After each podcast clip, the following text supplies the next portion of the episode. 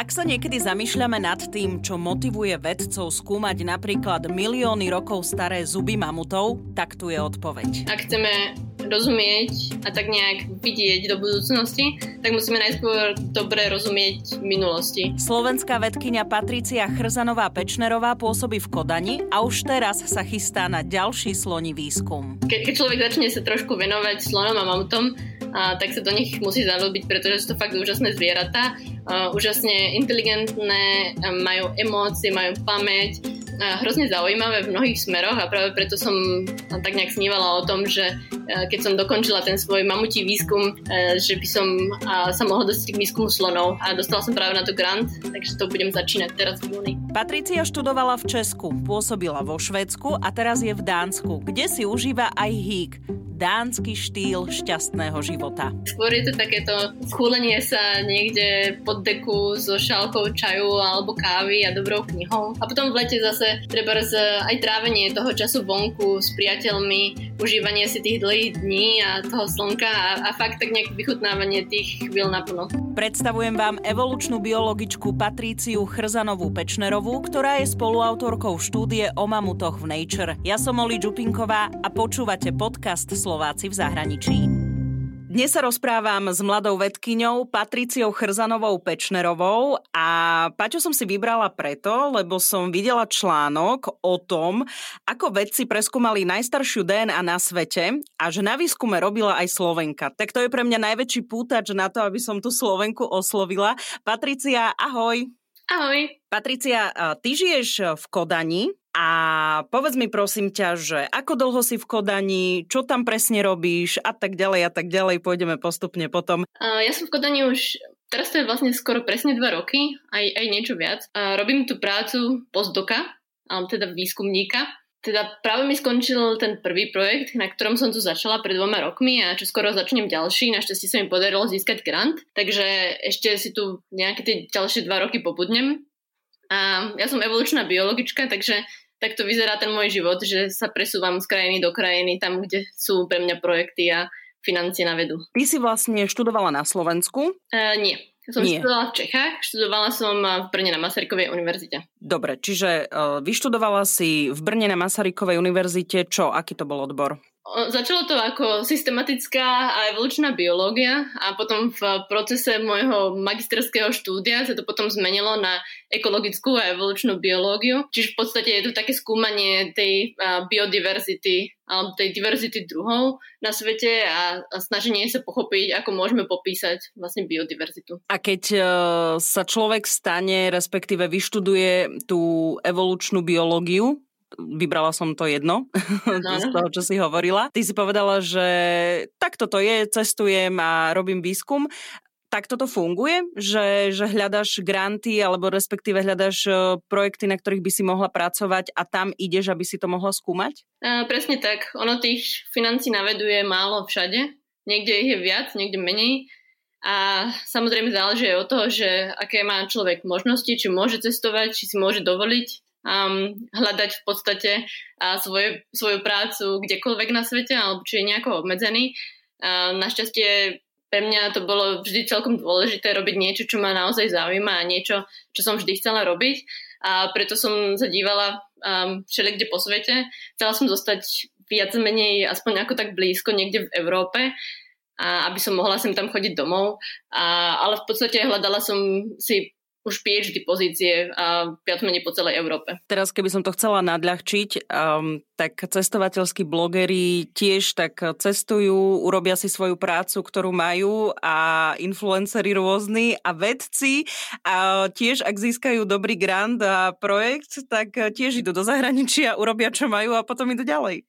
No, presne tak. Je to také nomádstvo istým spôsobom. Dobre. No a úplne ma zaujíma teraz tá taká najdôležitejšia otázka a možno aj najjednoduchšia. Kedy si si uvedomila, čo chceš študovať a že by si sa teda chcela zaoberať práve tou evolučnou biológiou, revolučnou alebo všetko to, čo si pospomínala? Ono to tak prišlo, tak viacero vecí zároveň sa tak dalo dokopy, keď som mala asi 14-15 rokov na Gimply a v podstate tak nejak vyplynulo z toho, že som Jednak som nebola taký ten typ, ktorý by bol prirodzene extrémne inteligentný v smeroch ako matematika a fyzika, ale zároveň som mala rada takéto poznávanie, takéto tú zvedavosť vedeckú.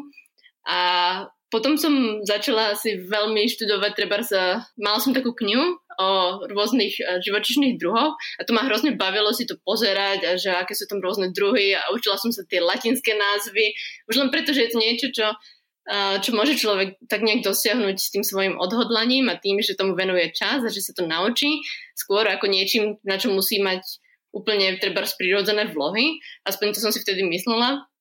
A zároveň som v tej dobe pozerala veľa dokumentárnych seriálov o tom, ako ľudia chodia na kadejaké dobrodružstva do divočiny. To bol môj sen v tej dobe, ísť do brazilského pralesa. A potom to úplne asi tak nejak vyvrcholilo tým, že som videla ten dokument o evolúcii a evolučnej biológii a to bolo úplne takéto prekliknutie, keď som si povedala, aha, takže takto druhy vznikajú a preto ich tu je tak strašne veľa a preto tu dokážeme vidieť všetku túto diverzitu, ktorá okolo nás je. A to ma hrozne fascinovalo a zároveň mi to prišlo, že to je niečo, čomu sa chcem venovať v živote, pretože samozrejme, že je tam nekonečné množstvo otázok, ktoré môžeme ešte zodpovedať. Keď si objavovala ten svet vedy a toho všetkého už v tom mladom veku, mala si aj nejaký vzor v tom čase, že hovorila si, že wow, že možno by som chcela robiť niečo také ako takýto vedec alebo vedkyňa? Povedala by som, že nie. Aspoň nie niekde v mojom blízkom okolí. A nemala som okolo seba vedcov, mala som okolo seba možno iba učiteľov, ktorí tiež častokrát... Keď som im povedala, že som sa rozhodla, že budem študovať biológiu, tak boli sami prekvapení, čo človeka až tak nepovzbudí. Ono vo všeobecnosti stále nájsť vzory medzi vedcami je ťažké. Myslím, že teraz sa to trochu zlepšuje aj vďaka tomu, že vedci sa oveľa viac snažia robiť vedeckú komunikáciu a nejako oslovovať aj tie mladšie generácie, alebo aspoň na to majú lepšie prostriedky. Ale stále je to také, že človek... aspoň v mojej dobe bol považovaný za totálneho exota, keď sa rozhodol niečo také robiť. A teraz aký sme vďační všetci, keď vďaka vede máme či už teraz rôzne lieky alebo podobne, ale však to sú akože rôzne odbory tej vedy. Takže áno, asi s tou komunikáciou máš aj pravdu, že čím viac sa o tom komunikuje, tak možno už ľudia vnímajú, že tí vedci nie sú len tí ľudia skrytí v labákoch, ale že je to úplne niečo iné a fakt na týchto veciach pracujú. Išla si do Dánska, lebo si hovorila, že dostala si tam aj grant. Vnímaš veľký nejaký rozdiel v porovnaní s Českou republikou a Dánskom, čo sa týka vedy? A respektíve toho tvojho zamerania rovno?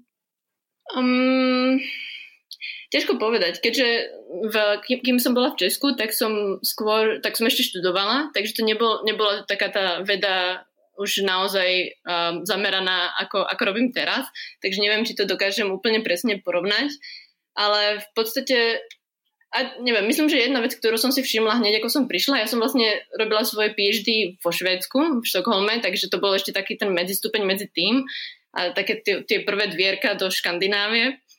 A v podstate jedna vec, ktorú som si všimla hneď, bolo, že ako doktorant som tam bola braná ako niekto, kto je úplne normálnou súčasťou spoločnosti a častokrát sa mi stávalo, že na Slovensku alebo v Česku som mala pocit, že som taký ten večný študent, že som si vybrala vedu kvôli tomu, že sa mi nechce robiť nejaké naozajstné povolanie. Zatiaľ, čo keď som prišla do Švédska, tak som dostala ako PhD študent alebo ako doktorant úplne normálny plat, normálne sociálne odvody a dôchodok a všetko a navyše to povedomie o vecoch je tam, som mala pocit, že je trošku také iné, že nie sú to nejakí paraziti spoločnosti, ktorí nám uberajú peniaze, ktoré by sme mohli využiť nejako inak, alebo nie sú to ľudia, ktorí sa iba tak hrajú vo svojom každodennom živote, ale že je to naozaj skutočná súčasť spoločnosti. A práve v Dánsku si pracovala aj na tej štúdii, ktorá vyšla v Nature? A na tej som začala pracovať už keď som bola v Štokholme počas svojho PhD štúdia. A nesúvisilo to priamo s mojím projektom, ale keďže som v rámci svojho doktorandského projektu pracovala na mamutoch a mamutoch srsnatých, a tak to tak nejak prirodzene sa z toho vyvinulo a potom som vlastne ešte niektoré tie veci dorábala už počas toho svojej práce v Kodani. Poďme sa teda porozprávať o tých mamutoch. Poďme na to. Povedz mi najskôr, o čom ten projekt bol a čo bolo teda jeho cieľom a čo bolo cieľom toho výskumu? Tak myslím, že veľmi jednoducho ten projekt začal s tým, že sme mali vzorky, ktoré sme vedeli, že sú naozaj staré. Od našich paleontológov a geológov sme vedeli, že sú asi tak 600 000 rokov až 1,2 milióna rokov staré. A tak sme si povedali, že poďme vyskúšať, že či z toho môžeme získať DNA. Aj veci majú také častokrát veľmi jednoduché a prízemné cieľa, ako prekonať nejakú bariéru a prekonať nejakú hranicu, keďže doteraz najstaršia DNA osekvenovaná bola 700 000 rokov stará. A keby sa nám podarilo získať túto DNA z týchto vzoriek mamutov, tak by to bola rekordná DNA. A tak to samozrejme začalo veľmi jednoducho a ono to v tej vede človek si môže dať nejaké ciele a môže si povedať, že čo dúfa, že otestuje a získa. Ale častokrát, hlavne v tomto odbore, v ktorom sa ja pohybujem, tá paleogenetika a starobylá DNA, tak je dosť ťažké predpovedať, k akým objavom a čo sa podarí človeku získať. Takže sme do toho išli naozaj s veľmi takým otvoreným prístupom a išlo nám hlavne o to, aby sme zistili, či to vôbec dá získať takúto starú DNA. A keď sa nám to podarilo, tak potom už sme vlastne sa tak nejak nechali viesť tým, čo nám tie dáta ukázali. No a čo ukázali? A ukázali nám rôzne veci a boli sme fakt radi, že okrem toho, teda, že sme tak nejak pokorili tú hranicu 1 milióna rokov, tak sme dokázali získať fakt zaujímavé informácie o mamutej histórii. Jednak sa nám podarilo odhaliť novú genetickú líniu, o ktorej sme vôbec nevedeli, pretože 1 milión rokov dozadu sa doteraz verilo, že žil na Sibíri iba jeden druh mamuta. Tento mamut sa nazýva mamut stepný. A potom neskôr ho vystriedal ten mamut srsnatý, ktorého všetci tak celkom dobre poznáme aj z kadejakých filmov, ako Doba ľadová a tak. Ale práve nám sa podarilo zistiť, že tam boli v tej dobe 1 milión rokov dozadu genetické línie 2, takže sme odhalili aj nového mamuta. A potom sa nám podarilo napríklad aj sledovať ten proces tej evolúcie a ten vznik toho mamuta srsnatého. Pretože tým práve, že máme vzorky, ktoré sú takto staré, tak je to ako keby také okno do minulosti. História, evolučná história sa dá skúmať, aj keď sa pozeráme na DNA dnešných druhov, ale oveľa jednoduchšie a presnejšie to je, ak máme priamo vzorky z tých dôb. A dáva nám to množstvo nových poznatkov a práve čo sa nám podarilo aj zistiť, je, že mnohé už tie adaptácie, ktoré považujeme za typické od toho mamuta srsnatého, ako napríklad ten hustý kožuch a ten množstvo tuku, ktoré im pomáha prežiť v tom chladnom prostredí. Takže mnohé z nich už boli u toho mamuta stepného a to doteraz nebolo tak celkom isté. Možno niektorí paleontológovia to aj tušili, keďže tie mamuty už žili celkom v chladnom prostredí. Ale práve keď sa pozrieme na také tie typické obrázky, keď si človek vygooglí mamuta stepného, tak častokrát nájde niečo, čo vyzerá skôr ako slon, než ako mamut. Aspoň teda, čo sa týka treba z tej veľkej srste a tak. Takže to bolo celkom prekvapivé pre nás. Práve som si ho vygooglila. Mamut stepný. Áno, skôr ho poznáme z tej rozprávky z Doby ľadovej. Úplne ho pripomína. Takéto výskumy a takéto zistenia a štúdie. Vy vedci sa tešíte, že tá štúdia bola uverejnená v časopise Nature a ste radi, že ste spísali všetky tie veci a teda došli k nejakým záverom. Mnoho ľudí sa možno pýta, že dobre a že čo to znamená možno pre to ľudstvo. A to nechcem akože nejako znevažovať ten výskum. Hej, to zase tá otázka nejde týmto smerom. Skôr len na to akože vysvetlenie, že prečo sa takéto výskumy robia. Jednak sa robia preto, že sme všetci zvedaví. To je jeden z hlavných dôvodov, prečo vedci robia vedu, ale aj ľudia sú zvedaví. A ja keďže som robila svoj doktorát na skúmaní mamutov srsnatých a konkrétne tej poslednej populácie predtým, ako vyhynuli, tak som vždy dostávala množstvo otázok o tom, ako vyhynuli, alebo či ich naklonujeme. Ľudí zaujímajú takéto veci, kde tak nejak testujeme tie limity. A práve aj tá naša štúdia dokazuje, že dokážeme robiť veľké veci, dokážeme prekonávať rekordy, dokážeme osekvenovať staršiu DNA, ako sme si kedykoľvek mysleli, že by sme mohli osekvenovať. A tak nejak to aj ukazuje, že v budúcnosti možno ešte je tam priestor, aby sme mohli ísť ešte ďalej. A to je taká jedna vec, že testujeme tie limity svojich technológií a možností. A druhá vec je, že učíme sa o tom svete okolo seba a tak nejak nikdy nevieme, že kedy sa nám tieto informácie zídu. Ono častokrát je ťažšie obhájiť takýto základný výskum, ktorý nemá priamo aplikáciu v nejakom priemysle alebo povedzme v tom skutočnom svete, v úvodzovkách. Ale sú to informácie, ktoré tak nejak doplňajú naše videnie sveta a nikdy nevieme, kedy sa nám zídu. Ja práve hovorím, že teraz okolo koronavírusu je kopa povyku a teraz zrazu výskumníci, ktorí skúmajú netopiere a nejaké ich choroby a tak ďalej, zrazu sú naozaj dôležití, pretože nám môžu povedať, ako tento vírus vznikol možno a ako treba predísť tomu, aby sa niečo také dialo v budúcnosti. Ale to sú práve veci, ktoré ľudia skúmajú už dlho a vďaka ich práci, ktorá možno bola častokrát nedocenená. Teraz už máme trošku taký head start, taký úvodný náhľad do toho, že kde to naše vedomie o týchto veciach je. Ja tomu rozumiem, lebo veď ja som robila aj rozhovor, už viackrát som sa rozprávala s paleontologičkou slovenskou Valeriou Vaškaninovou. Ona zasa pôsobí vo Švédsku a nedávno tiež sme riešili, že medzinárodný tím, v ktorom bola aj ona, tak oni objavili zuby u evolučne najstarších čeľustnatcov, hej? Čiže tiež riešili 430 miliónov rokov dozadu, že to celé skúmali a celý ten výskum, takže úplne tomu rozumiem a to je presne to, že každého baví niečo iné a je pre mňa vždy fascinujúce, keď sa rozprávam s nejakým vedcom alebo vedkyňou. A práve možno aj ešte s vedcami ako si ty, že sa vraciate aj do tej minulosti a snažíte sa ako keby pochopiť lepšie ešte tie veci, ktoré boli. A ako nám môžu vlastne pomôcť, to si pekne povedala pri tom koronavíruse s tými napríklad, dajme tomu, že netopiermi a podobne. Presne tak, ja si myslím, že ako vo všetkom alebo vo veľa veciach, ak chceme rozumieť a tak nejak vidieť do budúcnosti, tak musíme najskôr dobre rozumieť minulosti. A práve preto mňa ohromne baví tá práca, ktorú robím, lebo jednak prepájam tú starobilú DNA a to skúmanie evolučnej histórie druhov s tým, že zároveň robím trošku ochranárskej biológie a ten presah aj do týchto biológií divokých zvierat a snažím sa tak nejak rozumieť, ako tie informácie, ktoré máme z minulosti, nám môžu poslúžiť aj teraz, aby sme ochránili druhy v budúcnosti.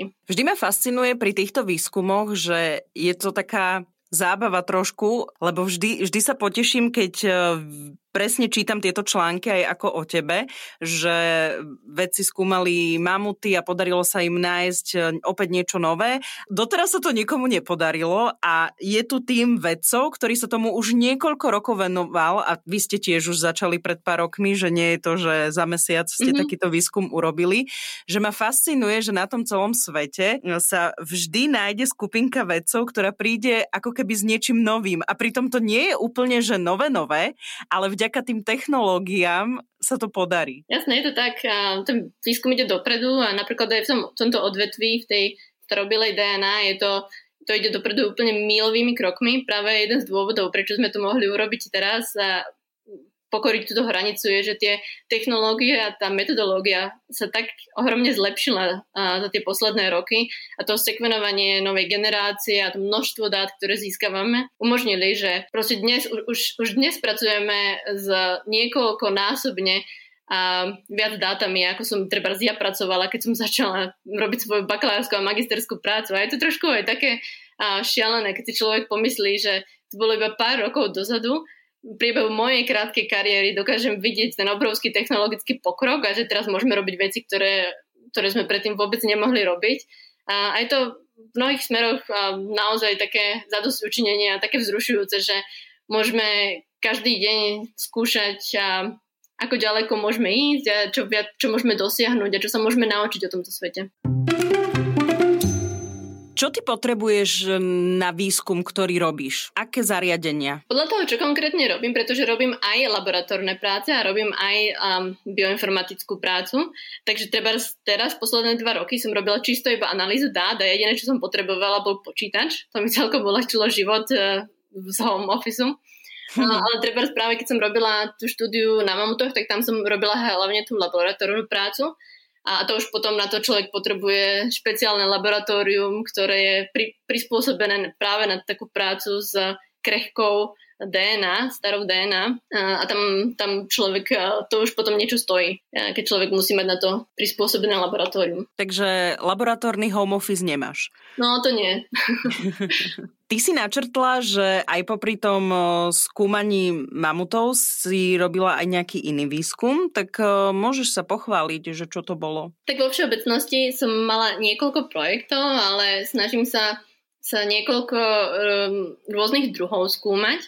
Tak okrem mamutov a teraz skúmam pižmone, čo sú tak trošku podobné zvieratá, ktoré tiež žijú v Arktíde, žijú na severe, a tiež majú huňatý kožuch a vyzerajú trošku ako tie mamuty a práve je zaujímavé, že napriek tomu, že sú veľmi podobné mamutom, tak prežili a prežili koniec doby ľadovej, prispôsobili sa tým súčasným teplejším podmienkam. Žijú síce trošku na okraji, v Grónsku a kanadských ostrovoch, ale vyzerá to, že sa im darí. Takže je to také zaujímavé z toho evolučného hľadiska, že čo sú tie faktory, ktoré ovplyvňujú, či nejaký druh vyhynie alebo prežije. Ale okrem toho sa tak nejak zaujímam aj o iné druhy, tak napríklad teraz práve včera nám vyšiel výskum na afrických leopardoch a môj ďalší projekt bude na slonoch. To bol taký môj sen, pretože už to štúdium tých mamutov, keď človek začne sa trošku venovať slonom a mamutom, tak sa do nich musí zaľúbiť, pretože sú to fakt úžasné zvieratá, úžasne inteligentné, majú emócie, majú pamäť, a hrozne zaujímavé v mnohých smeroch a práve preto som tak nejak snívala o tom, že keď som dokončila ten svoj mamutí výskum, že by som sa mohla dostať k výskumu slonov a dostala som práve na to grant, takže to budem začínať teraz v júni. Wow, blahoželám. Ďakujem. A čo si sa dozvedela o slonoch, čo si nevedela predtým, ako si začala ich viac skúmať v rámci svojej práce a svojho záujmu? Ťažko povedať, teraz už nepamätám, čo som presne nevedela a ale vo všeobecnosti práve myslím, že som sa dozvedela o slonoch to, že akú majú úžasnú schopnosť nejaké tej pamäte, tej komunikácie medzi sebou, ale treba aj takéto vnímanie ľudí. Sú to úžasne inteligentné zvieratá. Ja som práve čítala niekoľko kníh od ľudí, ktorí venujú sa im a pracujú s nimi v teréne. A napríklad hrozne sa mi páči autobiografia Daphne Sheldrick, čiže taká dáma, ktorá sa spolu so svojím manželom v Kenii otvorili sirotinec pre malé slony. A oni práve častokrát sa slonom stane niečo také, ako že jedno mláďa uviazne niekde v nejakej bačorine alebo čoska, kde sa nevie dostať, alebo že prídu pytliaci a zabijú celú jeho rodinu. Čiže tam zostávajú opustené slony a oni práve, keďže sú také sociálne zvieratá, tak by sami neprežili, hlavne tie mláďatá. Takže oni otvorili taký sirotinec, kde sa starajú o tieto maličké slony a pomáhajú im dospieť.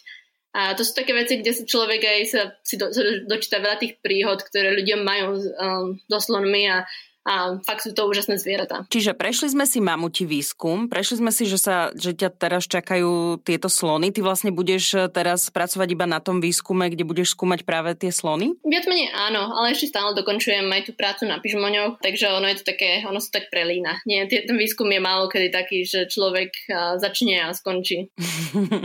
Vlastne ty to máš aj tam tak, že nejaký kontrakt na rok, dva, ten projekt, čo trvá, čo si jej dostala ten grant a potom by si sa mala niekde možno presunúť inde, alebo sa podľa toho, ako sa budeš uchádzať o nejaké ďalšie granty? Presne tak. Teraz som v tej fáze postdoka.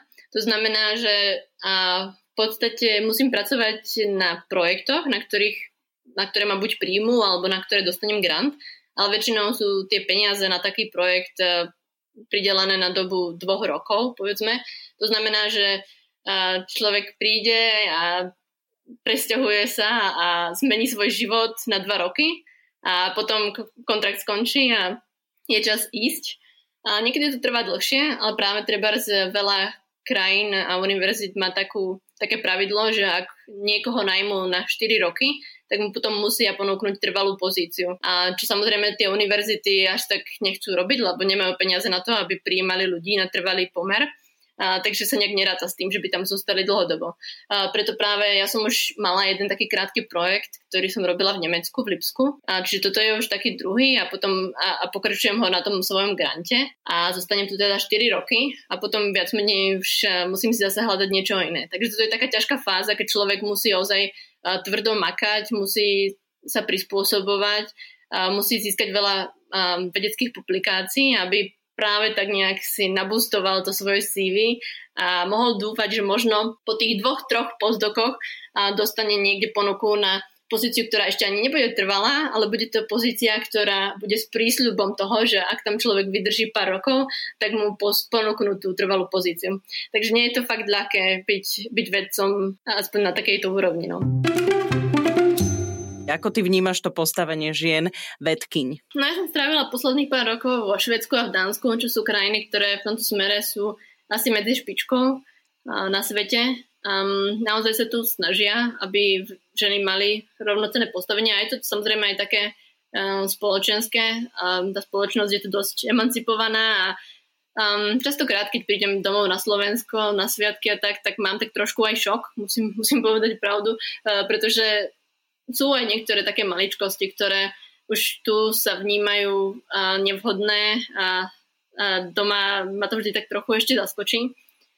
Ale čo sa týka konkrétne vo vede, myslím, že snažia sa robiť, čo môžu, aby to uľahčili ženám, ale samozrejme, že ešte stále je čo doháňať. A napriek tomu všetkému, napriek tomu, že Dánsko a Švédsko sú krajiny, ktoré sú na tom relatívne dobre, tak samozrejme, že stále vidno také drobnosti, ktoré si človek uvedomí, ktoré nie sú jednoduché. Napríklad, keď si poviem, že čo si oblečiem na nejakú konferenciu alebo čo, nebudú si ľudia myslieť, že som hlúpa, iba preto, že sa chcem pekne obliecť, že si dám rúž, mám nechty nalakované. Ono je také ťažké balancovať tieto veci, kde človek zároveň chce, aby ho ľudia rešpektovali a zároveň chce zostať sám sebou. Zároveň je ťažké sa tak trochu prebiť, pretože mám pocit, že pre ženu je oveľa ťažšie nejak korčľovať na tom tenkom ľade medzi tým, že jednak sa presediť, povedať, čo chceme a ozvať sa a nenechať iba mužov hovoriť. Ale na druhej strane je samozrejme ako človek, ale ani ako žena. Nechceme byť označované ako nejaké, ja neviem, asertívne feministky a mám pocit, že na ženy je v tomto smere kladené oveľa väčšie nároky v tom smere, pretože keď žena hovorí, čo chce a keď je asertívna a presadzuje sa, tak nie je videná ako taký ten veľký boss, ale je videná ako nejaká mrcha v istom smere. Takže v takýchto drobnostiach stále cítim, že napriek tomu, že tá situácia sa zlepšuje, napriek tomu, že žijem v jednom z najlepších prostredí na vedu a ako žena vo vede, tak stále je čo doháňať. A inak vieš, čo je zaujímavé na tom celom, že pritom aj muži, aj ženy robíte stále ten istý, ako keby jeden výskum, že keď si zoberieš, že ste v tíme muži a ženy, že všetci pracujete na tom istom, tie výsledky máte ako keby, že spoločné, ale že ten pohľad na muža vedca a na ženu vedca je stále nejakým spôsobom, nemusí byť veľký, ale stále nejakým spôsobom rozdielný. Jasné, ono niekedy človek fakt tak nejak cíti, ako mužov počúvajú ľudia viac, už len preto, že nejak máme kultúrne zakorenené z nejakých dôvodov, alebo z tých historických dôvodov, že muži sú väčšie autority a to je trošku ťažké prekonávať a niekedy prehrísť, ale tak myslím, že to zlepšuje. Aspoň to je to pozitívum, ktoré sa snažím sama sebe hovoriť, že pracujeme na tom, nemôže to zmeniť zo dňa na deň asi a hlavne pokiaľ sa zlepší tá situácia ohľadne toho, že ženy a samozrejme sú tak trochu limitované tým, že ak chcú mať nejaký rodinný život, chcú mať deti, tak to musia doháňať. Sú to stratené roky a vo vede každý mesiac, každý rok, keď neprodukujeme výsledky, je stratený čas. Takže to je to hlavné, čo sa musí zlepšiť, aby ženy neodchádzali z vedy kvôli tomu, že si musia vybrať. A ako sa ti žije v Dánsku? Ty si v Kodani však? Áno, v Kodani. Ja som celkom spokojná. Jediné, čo mi tu chýba, sú lesy a hory. Keďže som zo Slovenska, tak mi to tu fakt trošku chýba. Ale inak Dánsko je krásna krajina, veľmi otvorená ľuďom, prisťahovalcom, ako som ja, ktorí cestujú za vedou. a bývame s výhľadom na more, čo je pre mňa ako človeka zo strednej kontinentálnej Európy ohromne neuveriteľné. Ale je to celkom taká príjemná atmosféra, takéto hygge, takéto užívanie si v zime, keď človek s knížkou a s šálkou čaju sa vnútri stretáva so svojimi priateľmi a v lete zase trávi hodiny vonku, keď je dlho vidno niekde pri vode so zmrzlinou. Takže je to taká veľmi príjemná atmosféra, veľmi otvorená, všetci vedia veľmi dobre po anglicky. Takže naozaj som nemala problém s tým, že by som sa tu necítila ako doma. Použila si slovo hygge? Áno. Nikdy som nevedela, že ako sa to vlastne číta. Vždy som to pátrala potom, že či je to hygge, či je to hyg, či je to... Neviem ako. Je to také hygge, je to také tvrdé také dačo. Mm-hmm. Neviem, či to hovorím správne. Popravde som sa neučila dánčinu, keďže to všetci vedia veľmi dobre po anglicky, takže nie je núdza. Alebo nie je potreba, aby som sa snažila. Keď som bola vo Švédsku, tak som sa snažila naučiť po švédsky, ale až tak dobre mi to nešlo.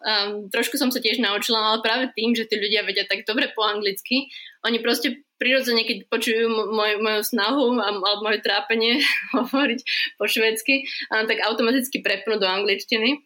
Čo potom nepomáha veľmi tomu, aby som si precvičila ten jazyk, takže v dánčine alebo v Dánsku som sa už ani nesnažila. Inak, ak nás počúva niekto, kto nepozná význam slova hygge, že je to takéto špecifické pre Dánsko, ja som aj našla takú definíciu, že ako keby dánsky štýl šťastného života, ono o hygge vzniklo aj veľa kníh, veľa blogov, veľa článkov. Čo pre teba v rámci toho, že aj žiješ v Dánsku, poznáš to hygge, lebo sama si to použila, čo to pre teba znamená? Pre mňa je to práve to, čo som spomenula, tak nejak vedieť si nájsť tie svoje šťastné a spokojné chvíle, či už to znamená, že v zime, keď vonku je tma, škaredo a zima, hlavne tu v Dánsku je taká zima, taká upršaná, sichravá, nie je tu až tak veľa snehu, takže skôr je to takéto schúlenie sa niekde pod deku so šálkou čaju alebo kávy a dobrou knihou. A potom v lete zase trebárs aj trávenie toho času vonku s priateľmi,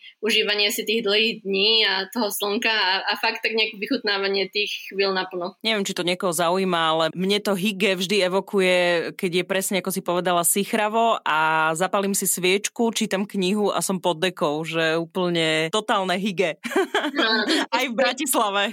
To sú tie checkpointy toho hygge a aj keď si človek prečíta o tom nejaké knížky, tak to sú tie veci, ktoré si s tým ľudia obvykle spájajú, lebo je to taká tá útulnosť, taký ten relax, taká spokojnosť, buď bytia sám so sebou, alebo aj stretnutia sa s priateľmi a jednoducho trávenie príjemných chvíľ. Ten životný štýl v Dánsku ti vyhovuje? Páči sa ti? Určite áno. Spoločnosť je tu veľmi, veľmi taká otvorená, priateľská a myslím, že nemám, na čo by som sa sťažovala. Ako možno aj tá tvoja práca súvisí práve s ochranou životného prostredia napríklad? Práve teraz je také vzrušujúce obdobie aj v tom smere, že tie technológie sekvenovanie nám umožňujú získať ohromné množstvo dát, aj z mála materiálu a umožňuje nám to aj skúmať druhy, ktoré žijú vo voľnej prírode alebo napríklad je ťažké ich nájsť alebo ich nie je veľa. A práve trebárs, kým som bola v Nemecku, v Lipsku, tak som skúmala gorily horské. Tam, keďže je posledných zhruba 1000, tak človek nechce zrovna prísť a nejak obťažovať tie zvieratá, snažiť sa získať ich vzorku. Takže práve tie technológie nám dnes už umožňujú získať dáta aj bez toho, že by sme nejak ovplyvnili druh. A to je ohromná možnosť, pretože doteraz sme väčšinou skúmali DNA buď z nejakých tých modelových organizmov, také tie typické, ako nejaká myš, alebo nejaké kvasinky, alebo dačo také. Alebo sme skúmali tie druhy napríklad v zoo. Lenže teraz máme možnosť robiť ohromné výskumy na voľne žijúcich zvieratách a to nám môže povedať veľa o tom, ako sa tým populáciám a tým druhom darí. Aká trebárs je ich budúcnosť. A to má trebárs aj spojenie s tým, čo som robila na svojom PhD, na tom, že som skúmala poslednú populáciu mamutov predtým, ako vyhynuli. A snažili sme sa zistiť, že čo sa deje v takých populáciách, ktoré sú malé a izolované a tak nejak sú ponechané svojmu osudu. A to je práve aj, čo je osud mnohých druhov dnes. Ten ich habitat, to prostredie, v ktorom žijú, je čoraz viac fragmentované, je čoraz viac popredkávané cestami, ich voľné prostredie sa mení na polia, ľudia rozširujú svoje mesta a tak ďalej a tak ďalej. Takže oni majú čoraz menej priestoru, kde môžu žiť, a tým pádom môžeme aj tak nejak predpokladať, že mnoho druhov bude tak nejak vytesnených do týchto malých a izolovaných populácií. A práve preto je dôležité rozumieť tomu, že prečo, že čo sa deje geneticky, z genetického hľadiska v takýchto populáciách, pretože treba sa aj genetika môže priviesť druh k vyhnutiu. Máš môj veľký rešpekt. Mňa vždy fascinujú tieto rozhovory, ako s každým je to zážitok, ale vždy, keď robím rozhovory s vedcami, a teraz v poslednej dobe mám vždy šťastie na ženy vedkyne, tak mňa to tak baví počúvať. Akože niekedy si tak hovorím, že čo som sa viacej neučila, ale nie som úplne ten typ človeka, ktorý až tak by sa zahlbil, ako možno vy. Ale fakt veľký rešpekt, lebo minimálne aj tá práca vedca je... Podľa mňa musí byť človek veľmi trpezlivý. Ja keď mám strihať podcast a trvá mi to niekoľko hodín, aby som to celé naozaj pripravila, zeditovala a pripravila veci do vysielania, pripravila veci na stránku a podobne, tak mi to trvá, ale som rada, že vidím veľmi rýchlo ten výsledok. Ale vedci vidia ten výsledok o niekoľko rokov. Alebo ten výskum trvá dlho, no. To je trošku problém aj pre mňa, že niekedy je fakt ťažké, keď ten výskum trvá 2-3 roky, povedzme taký priemerný, a tak nejak vidieť v tých ťažkých dňoch, keď to nefunguje, keď to nejde, keď to nedáva zmysel, tak nejak vidieť ten cieľ a tú motiváciu. A práve niečo zaujímavé, čo som rozčítala, a celkom si myslím, že je to pravda, je, že vedci častokrát majú nejaké hobby alebo koníčky, ktoré sú práve také, že im prinášajú rýchlu odozvu. Čiže napríklad ja rada pečiem, alebo rada napíšem nejaký blog alebo čo. A to sú veci, ktoré mám pod kontrolou a môžem ich urobiť relatívne rýchlo a vidím ten svoj výsledok. A to je taká kompenzácia toho, že tá veda fakt trvá dlho a človek musí byť trpezlivý, a je to do veľkej miery. Je to o takom tom prekonaní sám seba a vytrvaní. Túto časť, ktorú si teraz povedala, tak je krásna úplne na záver. Krásne si to povedala a opísala, takže držím palce, nech máš čo najviac krátkodobých výsledkov, aby si dokázala robiť tie dlhodobé výskumy, aby nám stále prinášali radosť, a nielen teda nám ako mne, ale celému ľudstvu. Teším sa na ďalší nejaký rozhovor, lebo ja verím, že toto nebol náš posledný rozhovor. Ďakujem pekne, bolo to veľmi príjemné. Som Oli Čupinková, ďakujem, že ste nás počúvali. Ak poznáte úspešných Slovákov a Slovenky, ktorí uspeli vo svete a doma ich nepoznáme, napíšte mi o nich na slovácivzahraničí@express.sk.